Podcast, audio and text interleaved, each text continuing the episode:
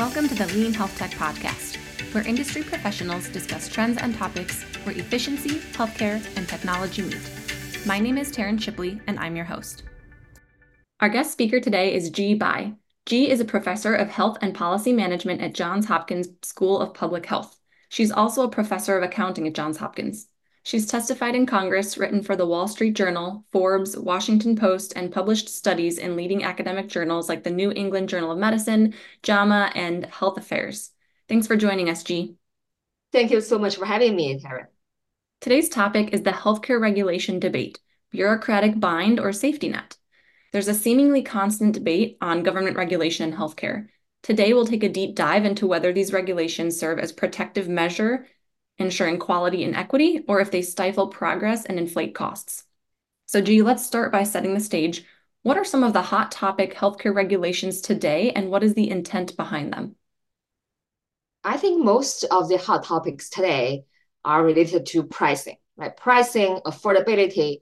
Uh, we passed the ACA in 2010, but the result shows uh, opposite to what the law is called, right? So the law is called affordable care but we have seen increasing unaffordability. Uh, that's why I think the focus of today's policymakers in healthcare space is about reducing price, improve affordability. And also, this is a hot topic interest by voters, right? So there's a, I would say, pretty tremendous political implication for all these topics because they're just you know, very much uh, motivating voters. So I know it comes up often when we talk about healthcare affordability. People love to blame payers. Insurance companies are pocketing tons of money, and they're saying that is the root cause of the issue why care is unaffordable. Would you agree, or do you think that's a misinterpretation of the situation? I think at least it's partially uh, misinterpreted the reality. I do not believe there is sense there's villain in the healthcare sector. Everybody is trying to make money you know, if someone says, I'm just purely altruistic, I haven't seen such a person. We all have to survive. We have bills to pay. We have to bring food to the table, right? So everybody is trying to compete to get a fair share. Then, if the playground is uneven, that will provide opportunities for players to take advantage or to exploit. And then on the surface, it looks like uh, these players are very greedy and creating all the pricing problems. But in reality, we want to look deeper. Maybe the root cause is that the playground is uneven. Then these players have to take advantage. Like they because they want to make money, they take advantage. And and always think about yourself, right? If you are in that position and your job is to make money, would you do that? You definitely do that, right? Most people. And then there's if there's not enough competition, there's not much downward pressure on your pricing strategy, you're gonna have a high price and you're gonna make a lot of money. So that that to me is a ecosystem. We, we cannot just say someone is, is greedy, someone's really bad. Uh, we have to look at you know the whole system and look at the root cause. If I were putting myself in their shoes, absolutely, we need to make money. We need to put food on the table for our kids. You know, if I were working for an insurance company, um, but you raise a good point that perhaps the playground is uneven and they're exploiting the system a little bit. Let's talk about the example of medical loss ratio, which states that insurance companies have to spend X amount of dollars that they receive on actual medical care. Um, and I believe, I think it's 80%. So 80% of what they receive from uh, the patients that are paying them their monthly premiums and whatnot, they have to spend 80% of that on the patient's medical care. So they really only get 20% of that as profit. So in order for them to increase their profit, they have to make medical care more expensive or inflate costs in order to get more money. Are you following so far? Yes, that's a great example of a government created problem that promotes the perverse incentive, create perverse incentive and motivate insurance companies not to do their job, which is to bring more affordable health insurance plan to the market. So that's that's medical loss ratio issue. Yeah. So, and we, there's another, I believe it's the 340B, which is associated with medications. So, there are more and more regulations coming out that are attempting to fix all these problems in healthcare. But are the additional regulations producing the intended results? It seems like we're getting progressively worse over the years. Absolutely. Think about 340B, right? Very much well-intentioned law, but then got uh, exploited over the years simply because at that time the law was passed. Whoever wrote the law have, have no ability to predict what the market would evolve, how the players would circumvent, right, to game the system. Why we have the unintended consequences? Number one, as I mentioned, is that the inability of the lawmaker at that time, right, to to pre- predict and to strategize the market. Um, but also in many cases, I would say almost all cases, the process is relatively captured by very powerful politically connected players. So in order for the law to pass, these powerful players must get their fair share. So how can you pass a law saying let's reduce hospital pricing when you have very much connected hospital industry groups involved in the decision making process. And that's just one example. You know, insurance companies, uh, drug companies. This is very common in our lawmaking process. So I would say, uh, this, on the surface, it looks like a lot of laws are trying to do what the title says, right? But in reality, uh, it is captured. So in the long run, the consequences would be opposite to what the law intended to do on the surface. So, do we have the wrong people making these healthcare decisions? I mean, are these providers and clinicians with experience in the system? And it sounds like a lot of them have a conflict of interest, as you mentioned. If I'm the one of the players, I would do exactly the same. You know, if I want to make money, guess what, Taryn? I will try very hard, invest a lot of money in lobbying, in political contribution, and then to provide revolving doors for key policymakers, because these investments will give me huge payoff. Simply because the, the revenue part, my re- a huge chunk of my revenue comes from regulation or a strongly correlated with the regulation or legislative outcome. So by influencing that, I can get a lot of payoff. So I will do that. Therefore, I don't think it's because these players are bad, just because there is a cheese. So we're gonna you know chase for the cheese. That is the uh, I would say a shortcoming of de- uh, depending on policymakers to address pricing issues. So what if we go the opposite route? Let's do a mental like a thought experiment here. What would it look like if healthcare had zero regulation? There was no medical reimbursement for meeting, you know, regulatory measures. Organizations didn't have to dedicate weeks and months and tons of resources to uh, report on certain things to certain people. There would be no lobbying. What would that look like? What would happen to our healthcare mm-hmm. system if the government just stepped back and said, for a year, we're not going to provide reimbursement. You don't have to report anything to us. There's no lobbying. Karen, that's a great question. But I want to add a qualification. That is to say, there will still be subsidies, right? So we still have Medicaid population, underprivileged uh, population, but the subsidy can go directly to patients, right? If, if I understand correctly. So the patients will get the money, but the subsidy does not really go to any middleman, like insurance company or or the uh, hospitals or providers, right? right? That that pretty much like a, a free market. One thing is for sure, that is price will drop. Price will be much more affordable can you imagine tomorrow we have a insurance for grocery? Everybody will, will get grocery insurance and go to buy things. Uh, what would happen tomorrow for, for the price of grocery? Would definitely skyrocket, right? Because nobody will, will take a look at the price. So the, the idea is the same. If tomorrow no longer have insurance, everybody got the debit card just to buy, and then people immediately would pay attention to the price, and then also pay attention to um, some relative value. So, so right now, for example, have to go to my in-network providers, but once I I paying my, my own cash, I actually become more mobile. I can just decide, right, to compare and decide I no longer have the constraints. So the price will definitely drop. However, there are other critical reasons, right? We are, we are very far from that. Very recent example I want to bring is the COVID test.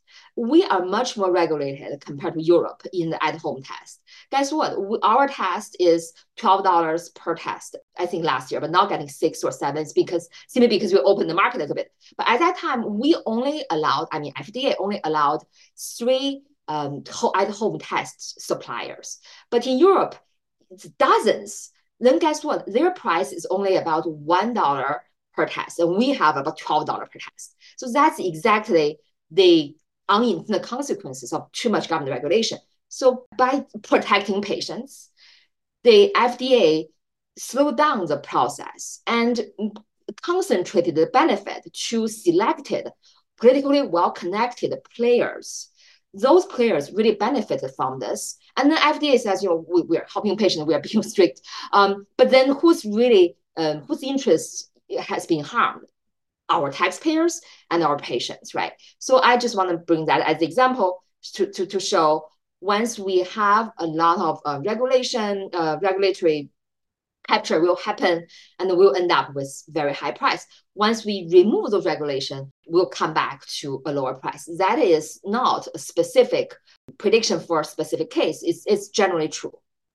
So what would be the potential downsides to the government stepping back and removing nearly all of these regulations? I mean, I know some systems, mm-hmm. Some healthcare systems are heavily dependent upon that CMS reimbursement would we see some hospitals fail? Like, would rural hospitals fail without the additional funding?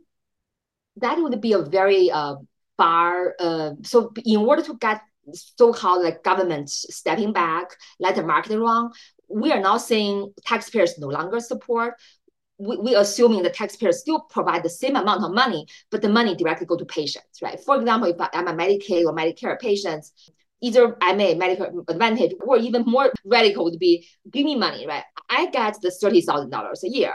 And I also have reinsurance to protect me against any major, uh, large, like catastrophic spending. Then I use my money to buy. Look, the, the spending is the same. Taxpayers still subsidize the same amount, but the locus of control changed. The money does not go to the hospital, but go directly to patients, right? And the patient use that money to buy. I, I think actually the it's going to be better for hospitals especially hospitals are able to innovate and provide good quality they will attract good patients uh, not good more more more volume the price will not be captured by government meaning that the medicare patient might pay you know similar price as the commercial and then we reach some kind of equilibrium but i just think given how much we pay as taxpayers for all these programs, if everybody controls the money, whoever got subsidized controls the money, with government provide a safety net, meaning that re- reinsurance, I say protection,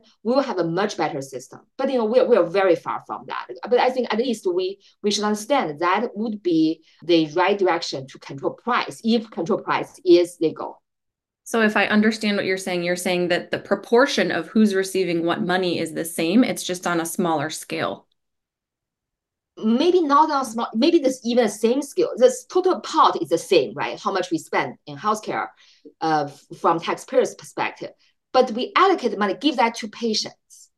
Give that to patients, does not give that to, to insurance companies. It does not do any, any backdoor allocation, you know, appropriation to providers. And let the patients control then you, you basically you, you suddenly have a big amount uh, in your debit card. Are you saying we cut out insurance altogether? So oh no, okay. that that's not the and we cannot do that. Insurance let insurance do what insurance does best. So insurance does best when it covers major expensive events, right? That's why the car insurance does not cover oil change and the property insurance does not co- cover repair of a faucet, right? So that's because if you use that insurance to cover these small things, it's very inefficient, meaning that you end up paying much more, eh, higher premium than if you just do it by yourself, paying cash. So we're, we're seeing this on the generic drug space right? So generic drugs, if you pay cash through GoodRx, through Amazon Pharmacy or Costco or Walmart, uh, you're gonna have a many cases you are gonna have lower out of out of pocket spending, which is the cash payment, than if you go through insurance. And that happens with also um, some hospital procedures. If you look at your cash price, you pay cash, actually it can be lower than your uh, insurance negotiated rate, especially considering many people are under this high deductible plan. So the point is, we should let the insurance cover major, major things, and then let people have more control of their money, right? Because the premium will go go down, and the saving go to people's own control, so they can use their their own spending account to to to, to comparison shop. Once the providers understand this, you know, immediately the, the price will collapse. I agree. And I love your example of comparing it to auto insurance. I think putting it in that way makes it was almost an aha moment for me. But I'm going to play the devil's advocate here. I, I agree with you 100%. If people have to pay for preventive care out of pocket, will we see a huge decline in immunization rates? Um, I'm just mm-hmm. thinking for kids right now, people, you know, yeah. parents take their kids to the doctor, immunizations are covered, so we pay zero out of pocket. You know, if someone has five kids, that's a lot of immunizations over the years that can get kind of pricey. But if the price comes down enough, do you yeah. think that that will be okay? People will still get that preventive care? That's a great question. So, Tyrone, in, we actually wrote a article in JAMA Internal Medicine to articulate this proposal. So the preventive care, especially demonstrated, right? We definitely demonstrate the effectiveness, like the for, for children, those immunity procedures should be 100% covered, just like right now. That's in the insurance um, space because we simply need to encourage everyone to take that. That's extremely important for public health. But I want to have two caveats. It's not true that all the preventive care we believe appropriate right now is appropriate, right? Time will tell. You know, many things have changed if you look at the guideline for preventive care. And also if you look at Europe and here, there are differences. It's because the evidence is evolving. We are always comparing the benefit and the cost, right? But as time goes by, researchers get more data, then the evaluation might change, and that might have a have a shift in the guidance of preventive care. So that's what I I, I want to emphasize that there are a chunk of very well established immunization uh, requirement. We definitely should cover that. Absolutely no copay, but there are some some things that might be subject right to to more evidence. I don't think that should be covered it, guess what? Patients don't have any incentive to comparison shop. And the end result might be paying a very high price through the premium, and the patient actually got harmed simply because the guideline is not what the guideline should be due to people's lack of knowledge at the time, right? So we have seen this a lot, right? Pay attention to, to what happened um, recently, and you you realize that the guideline and those science-based recommendation, especially based on short-term, relatively short-term uh, time period, can be challenged in the future. So if I may add, the third thing is we tend to believe that patients are absolutely powerless, right? So someone should take care of them. I want to emphasize that healthcare for patients is patient's life. Healthcare for other people is simply other people's job. Therefore, we should always at least of try to avoid thinking we're the God, we are saving the patient. That's just not true. Patients, once they're empowered, they understand that's their life. They will put the most amount of attention into that. They will invest more than anyone else. But anybody uh, beyond the patients, sure, you want to help them, but, but remember, you also have your own interest. And whether the interest is aligned with patient, you do not know no matter how well intentioned you are, there's no way to assure your intention is very well aligned, 100% aligned with patient uh, intention. Therefore, I think we should have some humility when we try to say this is the best for patients, and let alone the fact that there's very diversified taste among patients even. I love that you addressed the whole playing the God complex, like we're saving patients. I recently saw a LinkedIn post and someone was saying, patients need some skin in the game. They need to have some accountability for their own care. And I'm thinking they're literally putting their lives on the line. Like their health yeah. is the skin in the game. That is the most important stakeholder in the medical decision making for a patient. It's the patient's health. You stated that perfectly that the patient needs to be in control. The patient is going to suffer the effects and the negative outcomes if there are negative outcomes. And the patient's health is what they have on the line. It's not just dollars for a job. We have seen the you know lifestyle issue. We have studied the social determinants of health. It's like the mm, healthcare only a very small portion of, of determinants of your mortality. Right. You also have to motivate the patients to do other good things to help to help themselves, right? So, you know, let them control their money. They might use the money for, let's say, healthy food or other things. That in total is something that once patients have control, I do believe they individually would be able to allocate the resource much more efficiently than anyone else according to their own taste and preferences.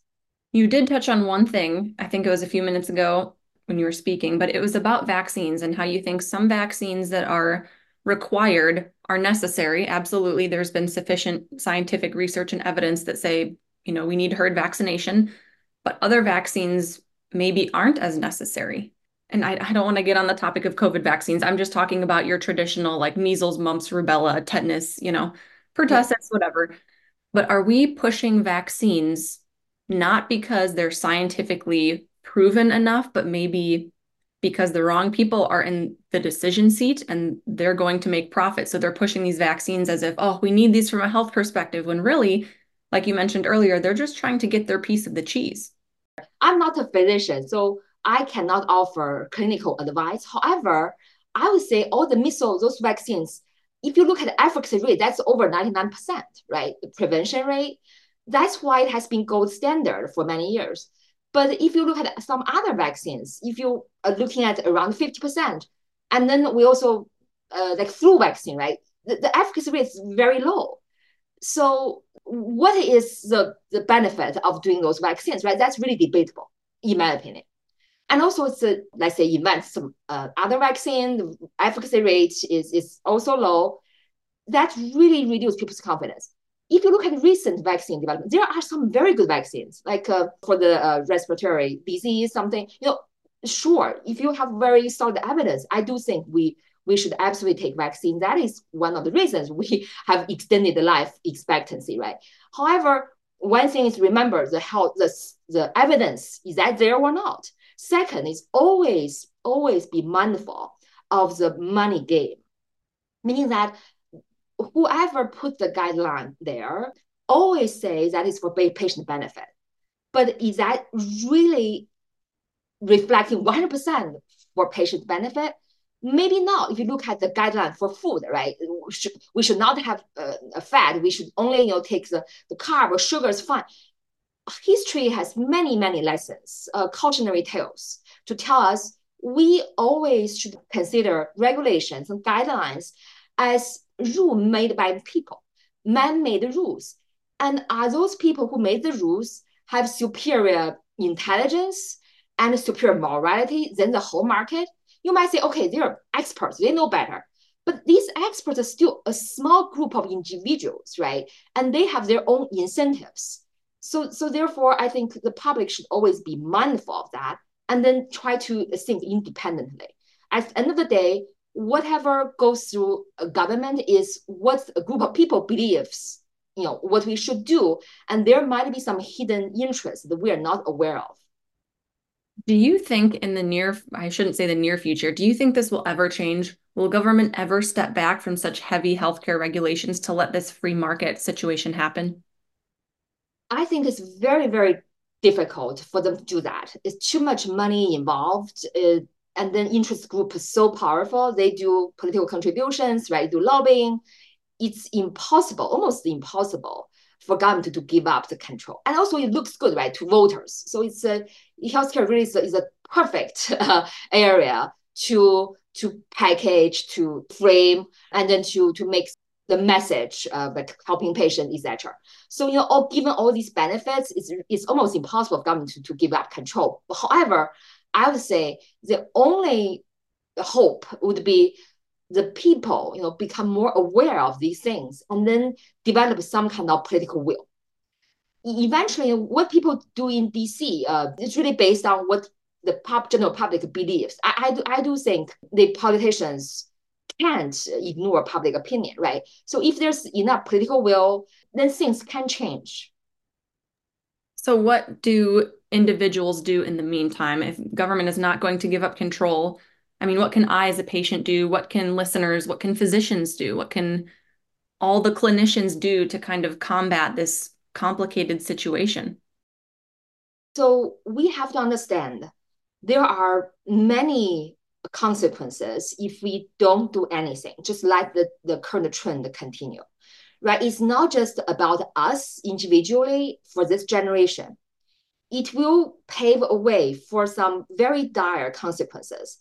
We're talking about pricing, right? We talk about quality, but but there's a very important innovation killing effect of having government intervene uh, in in this space too much.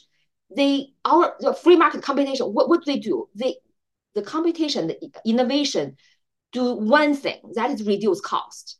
Right? We before we couldn't do uh you know space travel. That's like uh, sending the um the the uh, cargo into the space. But now we have you know, SpaceX doing that. That's that's literally reducing cost of of providing a goods or service. That's what innovations do. But if we have government to control the whole space, eventually no innovation will happen. Not only will see high price, low affordability, but we won't see new things, right? New uh, new delivery. I'm not only talking about new drugs or new therapy, but also the new way of delivery. And then having innovative physicians, have innovative insurance designers, have innovative nurses and other stakeholders to find a better way to help patients. Once we lose that vitality, uh, that, that dynamic, I, I think we have will end up very stagnated. Very to me, it's like a hopeless situation. And I don't think that will serve American people well. So so we have to understand that's that's what waiting for us.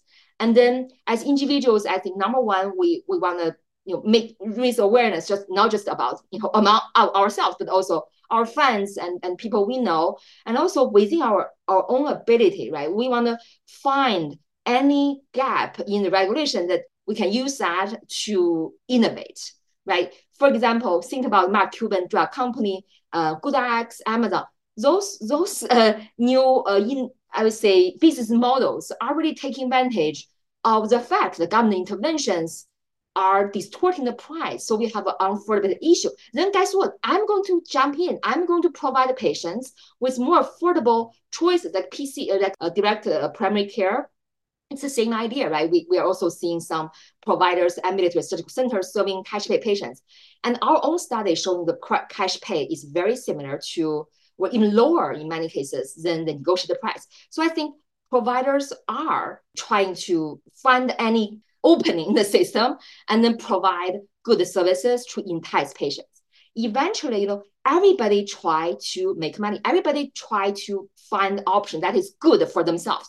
That's what's what's governing our behavior fundamentally. Right now, we, we still have commercial market. We still have room for innovation. So that's really up to innovative players to take advantage of that. Once there's very good evidence showing, you know, really saving money, then I think things might change. And especially now, think considering the price transparency initiative, I think even on the Hill, we already mentioned very much captured, but even on the Hill, I think there are still some political will to say, let's empower patients, let's give them the pricing information, let competition help us to address affordability issues. So I think it's up to us to take advantage of the momentum. Thank you so much for sharing your insight around healthcare government regulation. This concludes today's Lean Health Tech podcast. If you're a listener and would like to hear a certain topic covered in future episodes, please let me know by leaving a review or comment. Thanks for joining and be sure to check out the next episode.